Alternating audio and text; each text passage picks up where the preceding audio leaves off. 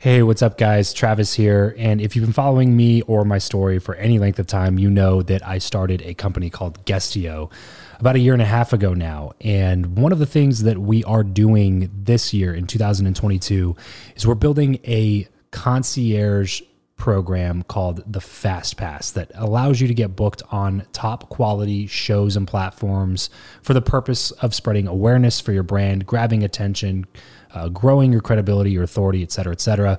And so, if you are listening to this right now and you are a seven figure plus entrepreneur and you have a budget to bring in traffic, attention, credibility, authority to your brand, then this might be a really great program for you. Just head over to travischappell.com slash 10K.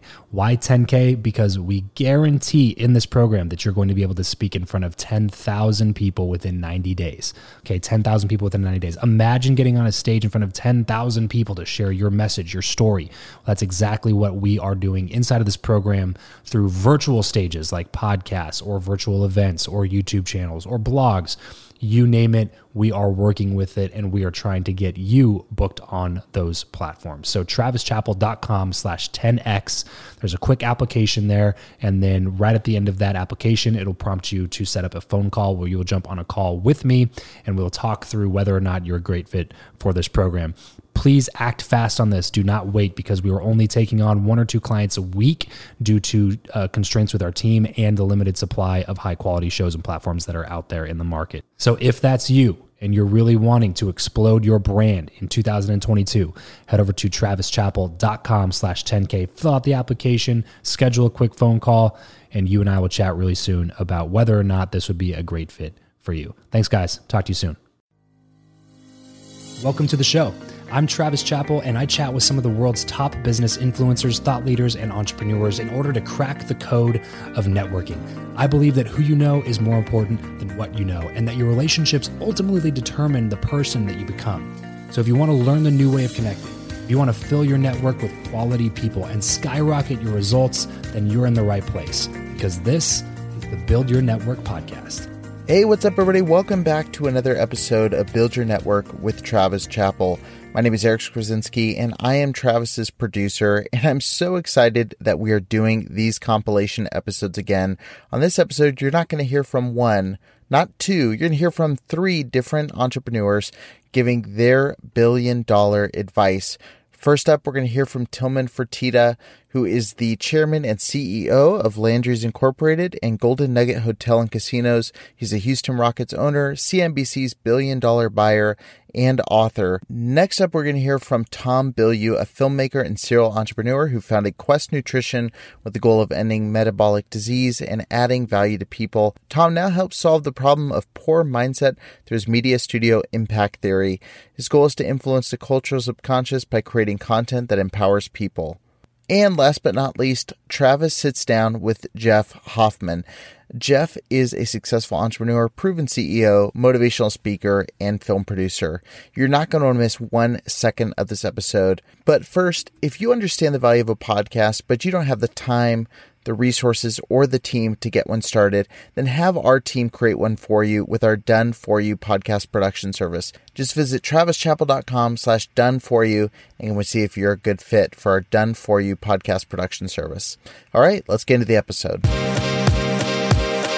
What was it like for you transitioning it from being in high school into being a young adult? Like talk to me about, you know, college, jobs, or your first your first restaurant that you started. What was that timeline in there?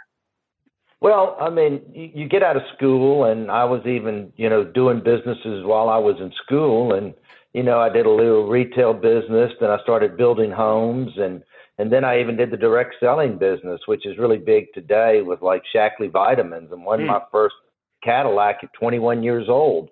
But what it gave you the ability to do is you learned how to speak in front of people, you learn how to approach people, you learn how to communicate, and uh, and at the same time, you're learning all the other business attributes of it. But uh, it, you know, I was doing homes. Then I was then I hit the video game business right. That gave me a lot of cash flow. Then you start building little developments, and and then I built my first hotel when I was 26 years old, which I still own today.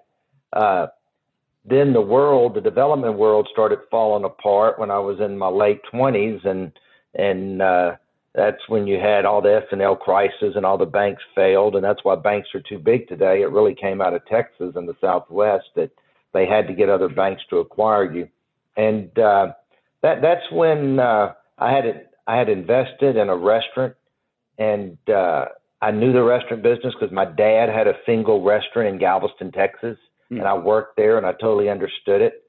And uh, when you couldn't do any more development because the banks weren't lending money, uh, my partners were all fighting, and I was just an investor, and I bought them all out in 1986, and said I'll build restaurants for a few years, and then at that point is when uh, restaurant and chain restaurants became real hot, and that's when mm-hmm. Outback and and Cheesecake Factory and uh, Brinker, which is Chili's, that's when all of these companies kind of developed, and including my company Landry's, and I took the company public in '93 and all of a sudden you wake up one morning, you're worth a hundred million dollars. I owned hundred percent of it, and the rest is history. And I took it private in ten, but you know grew it from a thirty million dollar revenue company in in '92 to uh, you know a two billion dollar revenue company when I took it uh, private in 2010 over the next 17 years, and today I've grown it to a four billion dollar revenue company. What was was your intention from the very beginning to grow the restaurant business that big, or was it just kind of taking it moment by moment and setting more and more goals? You you always take everything moment by moment and and continue to set goals and and be very opportunistic and and I would say the biggest thing about being an entrepreneur is being very opportunistic and I think that's what I've done probably better than most. Hmm. Got it. So I, am curious to know about your transition from, you know, your first restaurant into your second one, and was that more difficult of a transition to go from, you know, one to two to three than it was to go from, you know, 50 to 60 to 70? Oh no, it's easy, you know, to go from 50 to 60 to 70. Uh, matter of fact, I had one, then I had a second one, and third, three and four. Uh, never hit the way I wanted. So let's just call those failures. And then I had a great run of number five, six, seven, eight, nine, ten, eleven, twelve, something like that. So, mm. uh, you know, you, there's a, as I say, there's a paddle for everybody's ass, and I could have easily quit then, but mm. I hmm. felt like I learned from my mistakes and, uh, you know, just kept plowing ahead. So after building a restaurant empire really. I mean you you on paper are the world's richest restaurateur right? So after building this whole empire where along the line did the desire uh, and commitment to purchase the houston rockets come in? You know it all happened you know i was a big fan of the rockets uh, you know all through this time. I was a minority partner in the 80s uh, the first time i made money uh, i was in a little bit involved and you know, it's kind of like the old big box theory. You know, if you're going to go open up 50 restaurants, you got to go find 50 general managers, and and those 50 restaurants are maybe going to do 25 million in EBITDA, and and if you go do a casino, you only have to find one general manager, and it makes 50 million dollars. So you go to the big box theory, and and and you know, uh, what gave me the opportunity to buy the Rockets and pay more than anybody else had ever paid for a sport franchise in America, you know, was the fact that that uh, I owned 100% of my company. It's probably the, if not the largest single shareholder company in America. It's easily in the top two or three. But everybody seems to have one partner, and I don't have any. Um, so I was able to uh, go to my lenders and take a big dividend out of the company because when you buy a professional sports team, you can only borrow a couple of hundred million dollars on the team, a few hundred million. And so you need to come up with that other. if you're paying two billion, you better find a way to come up with that other billion seven. and uh, yeah. I had enough equity in my company, and it was strong enough that I could take out, you know, a pretty good sized dividend besides the capital and equity that I already had. How much did that purchase mean to you? I mean, growing up in Galveston, you're I'm a Houston local, right? So um, obviously, you were a fan, like you just said, for a lot longer than you've been the owner. So, um, was it ever was it ever on your mind that you might possibly end up buying a different NBA team, or would you have even considered buying a different NBA team, or was it just like I'm I'm a, such a Rockets fan, it has to be the Rockets? This episode of the show is brought to you by Indeed. We are driven by the search for better. But when it comes to hiring, the best way to search for a candidate is not to search at all, it's to match and match with Indeed. If you need to hire, you need this platform, guys. I'm telling you, Indeed is your matching and hiring platform with over 350 million global monthly visitors, according to Indeed data, and a matching engine that helps you find quality candidates fast. Ditch the busy work and use Indeed for scheduling, screening, and messaging candidates so you can connect with those people even faster. And it doesn't just help you hire faster. In fact, 93% of employers agree that Indeed delivers the highest quality matches compared to other job sites, according to a recent Indeed survey. And look, guys, one of the things that I wish I would have used Indeed for is this matching service.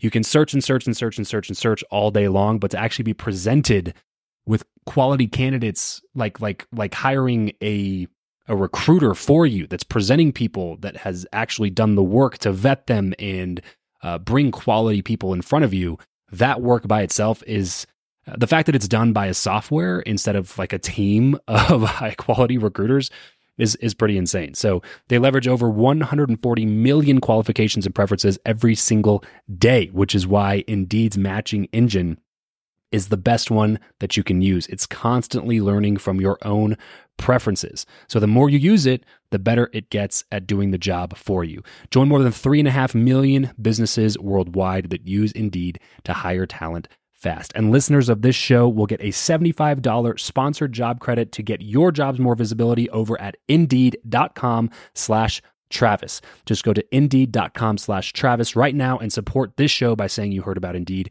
here on the podcast. Indeed.com slash Travis. Terms and conditions apply. If you need to hire, you need Indeed. No, believe it or not, I looked at other teams, but I, you know, I knew the owner well. I sat next to him, and uh, I just didn't have a desire to own a team in another market. And Hmm. of, of the what 94 professional major sports teams football basketball baseball i'm not going to throw hockey into this even though it's definitely a major sport uh, very few people get to own a team in their hometown because uh, hmm. it's just wrong timing or whatever so to own the rockets in your hometown is just a you know a, a great honor and it's it you you're held very accountable owning a team in your hometown and uh it's very exciting and it's something that uh, is a is a great tr- dream come true. If yeah. there was anything on my bucket list that I always said I wanted to do, from hosting many presidents in my home to you know ringing the New York Stock Exchange before I was 40, but being in the Texas Business Hall of Fame before I was 40, and then getting on the Forbes 400 and moving up to the 150 range today uh, I would have said the only thing that I really didn't accomplish business wise is that I never got to own a professional sports team. So uh, my dream got to come true. Yeah, that's. I mean that, that that's the big thing. I, have been a basketball fan and uh, player my whole life, and um, that that right there is the the dream right there, like the dream business to to own one. Um, would, would Absolutely, but you know, let me tell you something that's kind of interesting. Is 25 years ago, I was a minority partner and I bid on the team and I lost out on it. And it mm. was an $80 million purchase price that I was doing with some other individuals. And, uh, you know, it's kind of funny and you can't look back. And so here, 25 years later, I'm able to buy the team, but instead of paying 80 million, I paid 2.2 billion. But you know what? But then maybe I don't chances are, though, I don't grow a company that's worth billions of dollars, and so because I'm focused on the rocket. So mm. you know, t- you know, the timing wasn't right then, but but you know, I probably don't accomplish everything else I accomplish in my entrepreneurial life if that doesn't happen. Right, right, yeah, everything happens for for a reason at some point along along the road for sure. So coming coming into this season, Tillman, this is just a just taking all business aside. Okay, this is a selfish question that I'm asking because I'm a basketball fan. Okay, uh, how how confident are you going into this season with the team that you guys have put together now? You know, we felt really confident the last two years, and I think it's kind of a fact that you know this is what I say. You got to build a team where you hope you're one of the top three or four teams, and then you need luck. Okay, mm. and that's just the way it is. And yeah. you know, let's be honest, okay? Uh, in the last few years, uh, Golden State has been lucky in the sense that they didn't have the injuries and the other teams did. Mm-hmm. Just like us losing Chris Paul for the sixth and seventh game two years ago. Right. Well, this year it went the other way, and and uh, uh, you know their players got hurt and Toronto's didn't. Mm-hmm. But I don't, you know, I don't think you could say, oh, well, this was absolutely the best team, Toronto. But you know right. what? You get to be one of the top three, four, five best teams, and then you need a little luck. Well, I think what we've done this year with Russell, we're going to be one of the top three or four best teams in the league, and now we need a little luck. So yeah. I like to be lucky and good. The the weird thing about being 22 is you feel at 22 the way you feel at 42, which is I'm as old as I'm ever going to be. My whole life has led me to this moment. This is the sum total of my life. You don't feel like when I think of a 22 year old now, I think they're a kid. Like, oh my God, your brain hasn't even finished developing yet. So, but you don't feel like that when you're in it. So it felt like my entire life was geared towards filmmaking. I believe at that time that you're either good at something or you're not. That, you know, I thought of filmmaking the way most people think of singing. You either have it or you don't. It's not something you can really teach. Like, sure, you could help somebody with the technicalities and stuff like that, but you either can sing or right. you can't. right. And so you can get like a little bit better. Right. Yeah. And I thought I went into film school thinking I'm really good at this. Mm-hmm. This is like what I'm meant to do. And then my senior thesis shows me the truth, which is that I had no talent. And so that was very hard to swallow. At first, it was uh, an absolute slide towards depression. I didn't know where I was going to go with my life. Everything that was so clear now, I felt hopelessly lost.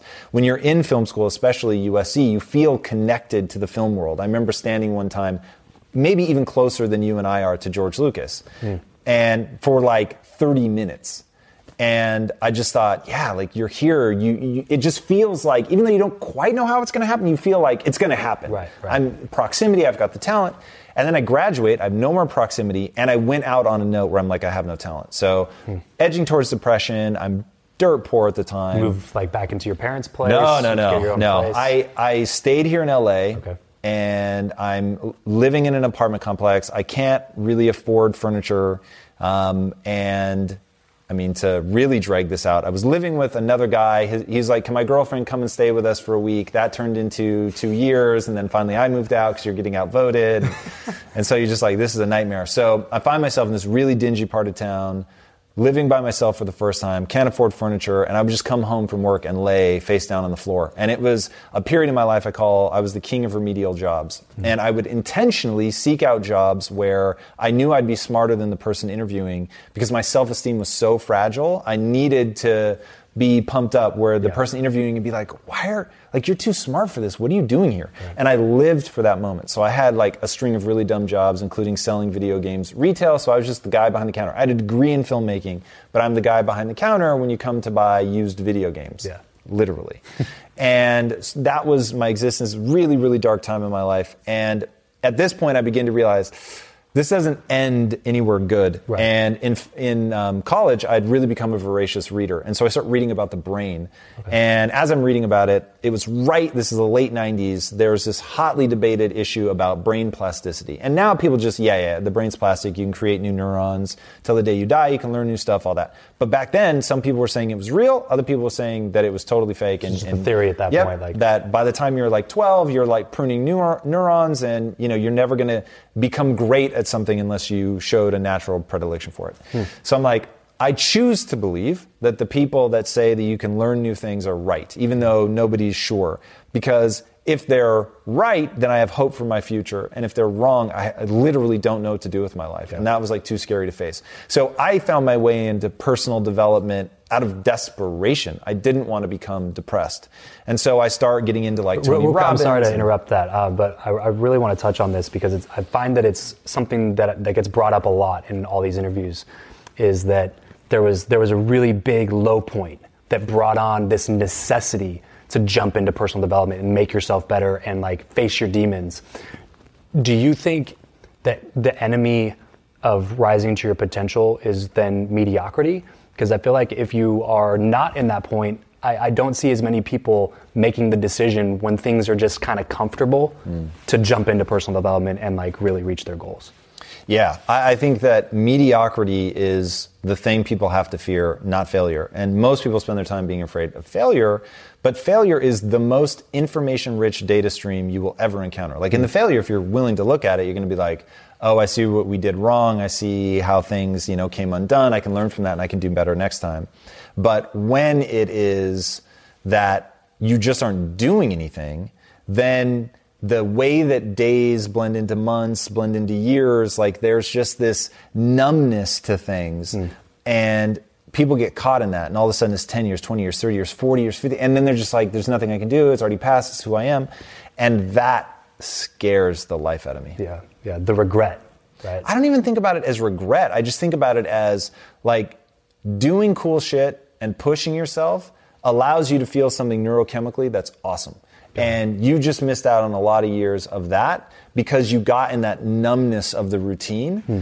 And I imagine most of those people will have regret on their deathbeds, but man, it's the day to day that scares me. It's yeah. like the day to day, just the missed opportunity of you could have felt rad about yourself, and yet you're stewing in this like the thing that really worries me, if it were just that people, everything is sort of okay, I could actually like whatever. That's not a big deal. Maybe mm-hmm. you just wanted a stress free life. It's that people's tolerance for not okay is pretty horrendous.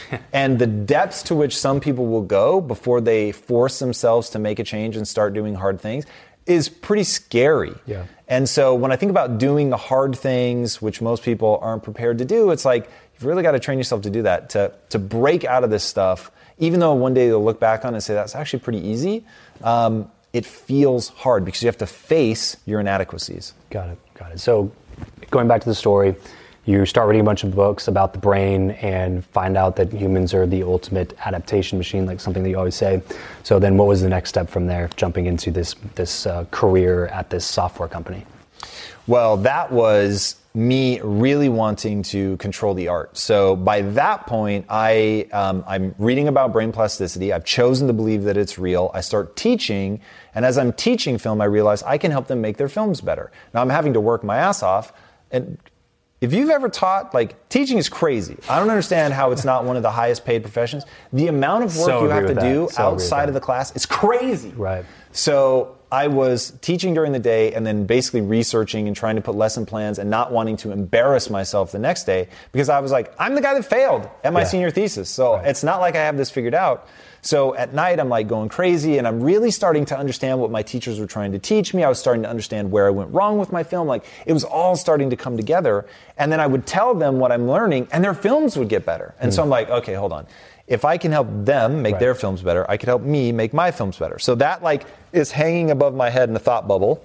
And these two successful entrepreneurs come across my path and they say, look, man, you're coming to the world with your hand out. If you want to control the art, you're going to have to control the resources. Mm. So come with us and get rich. And I thought, that sounds amazing. How did you meet them? So they saw me giving a talk um, about film and media and how it can influence people. So obviously made enough impression on them for them to come to you and say, "Hey, come work with us." Correct. So they were like, "We need a copywriter." Seemed like you'd be good at that. So mm. why don't you come and join us? So I did that and they said, but don't think of yourself as a copywriter. You can have any position in the company you want.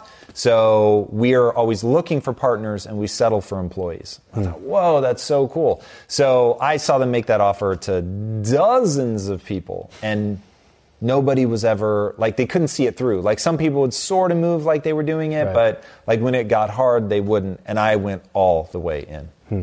and so at this point the the end goal is the money right? A thousand percent. So the money was going to fund what is kind of created now. Which I, I did not, unfortunately, have this vision. Okay. I just wanted to make movies. Okay. So it. it was. I wanted to make any cool story, whatever. I didn't have a big why. And so all I thought about every day was getting rich, getting rich, getting rich. That was it. I want to get rich. I told my wife, I'm to make you rich. Like that was, yeah. I was literally focused on dollars and cents. I can't tell you how many times I would take a calculator out while waiting for a movie to start and be mm-hmm. like, all right, if I became partner and I got this percentage and we sold for this much, you know, like how much money would we have? And my wife and I used to do that over and over and over. I'm curious, was it difficult to frame your mindset to allow yourself to say, I want to get rich coming from like a lower middle class household? Definitely not. Okay. Growing up in the 80s, man, and, and this is something where I really disconnect with people now who are like, the accumulation of wealth is evil and all stuff. Yeah. It's like, whoa, whoa, whoa. Like, it is a powerful resource, mm-hmm. but it's mm-hmm. just a resource. Like yeah. you can do dumb shit with it. You can do things that are bad. You can do things that are ugly, but you can also do things that are insanely beautiful. Right. And when you, the fascinating thing to me about um, like charity is people really get excited about the charity, but what they don't realize is they're just spending dollars that were made in something that they mm-hmm. say they hate. Right. So it's like, well, it's not the generation of the money, it's what's being done with the money that mm-hmm. people have beef with. Fair enough. And I think that really that's we're moving into a new era where it matters what you do with your money. Yeah, there's almost and, there's almost like this culture of like wealth shaming where it's like, oh, you drive a nice car must mean that you're a dick. Yes. You know, it's like, and, and that oh, that will hold people back. Like they're going to struggle financially yeah, no because kidding. they have this weird fucking story about money, mm-hmm. and so that actually worries me. Not for myself because if you can deliver value, you can always make money. Mm-hmm. But I worry for people who have an ugly story about money, so they're never going to pursue getting out of that terrifying place of right. living paycheck to paycheck, never being able to amass enough money, just be comfortable. I'm not saying people have to want to be a mm-hmm. millionaire. Mm-hmm but good Lord, like having six months cash on hand, like trying to work up in your company or right. taking, you know, less upfront pay so that you can get equity. Like there's so many things that you can do, yep. but you have to have a story about money's beautiful. Money is this thing that facilitates, and I have a beautiful dream and I need the money to facilitate that. Right. So impact theory being certainly in my life, the example, right? I want to pull people out of the matrix by giving them an empowering mindset the only reason I'm able to do this is because I generated so much wealth. Mm. So it's like, ah, like, and we've now touched so many people's lives. I'm talking people like grabbing me, crying, like, I was going through a divorce, you're the only thing that got me through. There was this one guy grabbed me, yoked, the kind of guy you would just think, good looking dude, young, ripped, and he pulls me aside and he's like trying to be real quiet and he just starts crying and he's like, I want to commit suicide, dude, and I don't know the way out of it. So it's like the fact that the content is like helping him and helping him process and you just think, fuck, like this is this is why money is so powerful because it allows you, if you have a beautiful dream, it allows you to build something beautiful. I do see a lot of people that say, hey, I want to be an entrepreneur, and they have no problem to solve. They just want to be an entrepreneur. That doesn't work. It works when there's something in the world that's driving you nuts and you got to fix it. Hmm. Hmm. So, uh, was this first company was that kind of the segue into Priceline? How, how did that come about? No, uh, Priceline didn't exist then for for several. For me, I was involved in several more startups before we ever got to that one. But okay. for my personal journey, that is definitely what got me interested in the travel industry.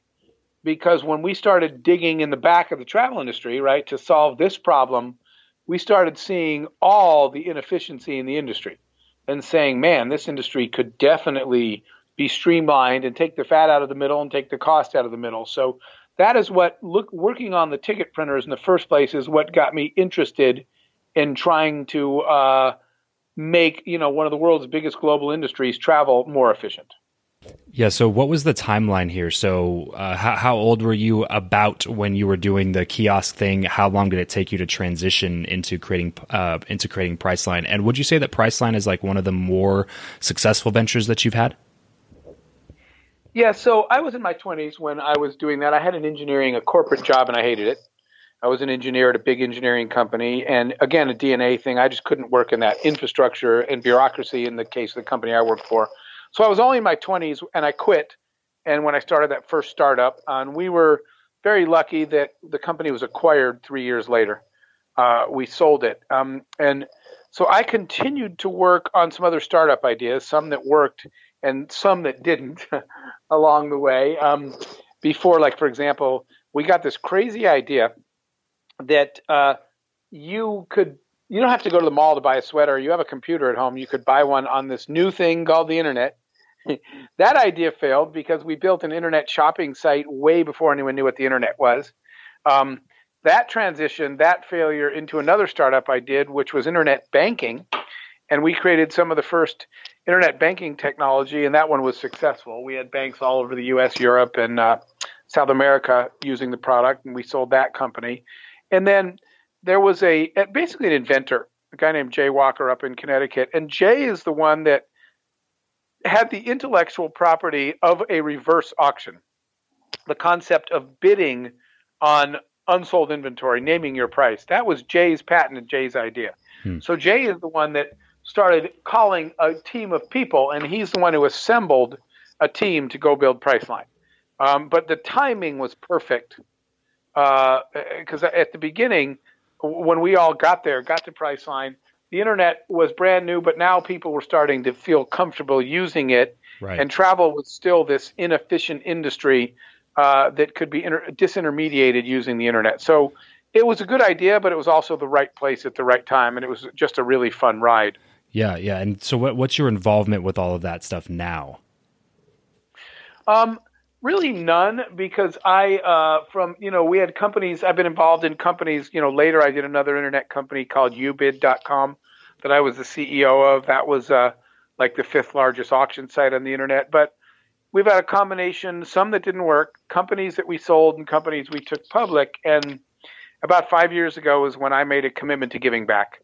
So I left all my companies then and said, I'm going to spend some years of my life giving back for the blessings I've received from the field of entrepreneurship by mentoring entrepreneurs. So I've been on like a five year world tour of mentoring the last five years and just trying to help other people start their companies and achieve their dreams. So I'm I'm not involved in any of those companies at this point. Really cool. So so now you're doing a lot more travel. We kind of talking about this a little bit off recording as well. What's one of the one of your favorite places to travel to, Jeff? Well, I, I tell you what, I think, you know, one of my childhood goals was before I die, for my life to have been well lived, I decided this, that I want to visit 50 countries in my lifetime.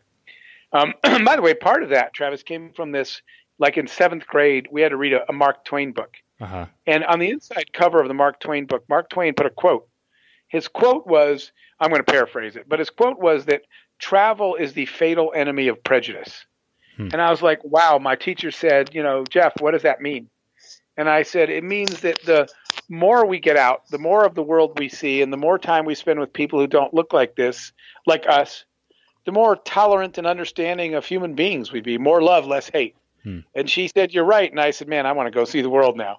Uh, so my goal was to visit 50 countries, and I've been to about maybe 92, I think, that I'm up to. Wow. Uh, different countries I love for different reasons, but if I had to pick to answer your question, it's probably a combination of Australia and New Zealand yes. that you and I have talked about before. yeah, I yeah. love the people, yeah. I love the nature, I love the sunshine, I love the animals.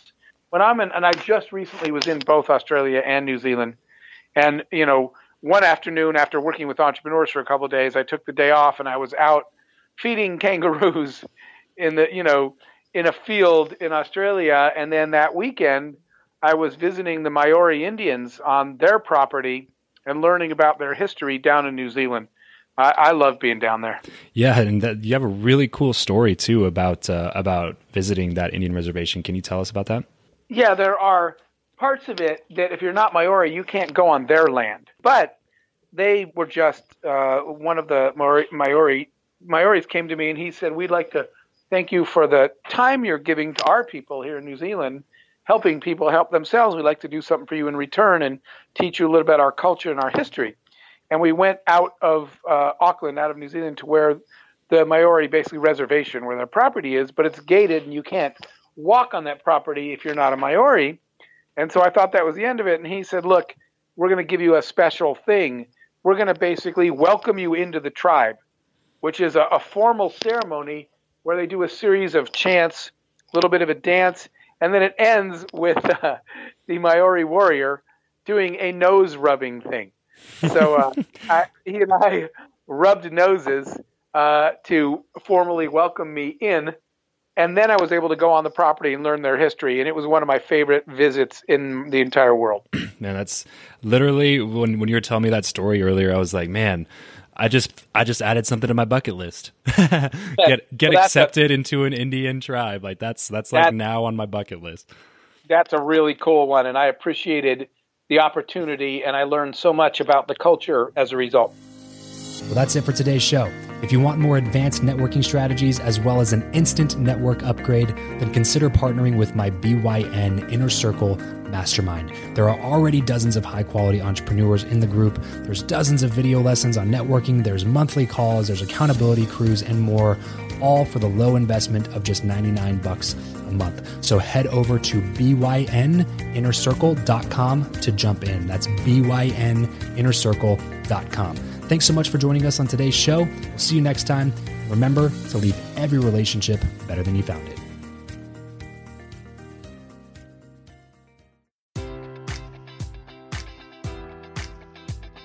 Enjoy all your favorite sports like never before at BetMGM. Sign up using code Buckeye and receive up to $1,500 back in bonus bets if you don't win your first bet. When you register with BetMGM, you'll get instant access to a variety of parlay selection features, live betting options, and the best daily promotions in the business. And with BetMGM at your fingertips, every play and every game matters more than ever. Place your money line prop, or parlay bets with the king of sportsbooks today. Sign up using code Buckeye and receive up to $1,500 back in bonus bets if you don't win your first bet. BetMGM and GameSense remind you to play responsibly. 21 plus and present in Ohio, subject to eligibility requirements. Rewards are non-withdrawable bonus bets that expire in seven days. Gambling problem? Call 1-800-GAMBLER. In partnership with MGM Northfield Park.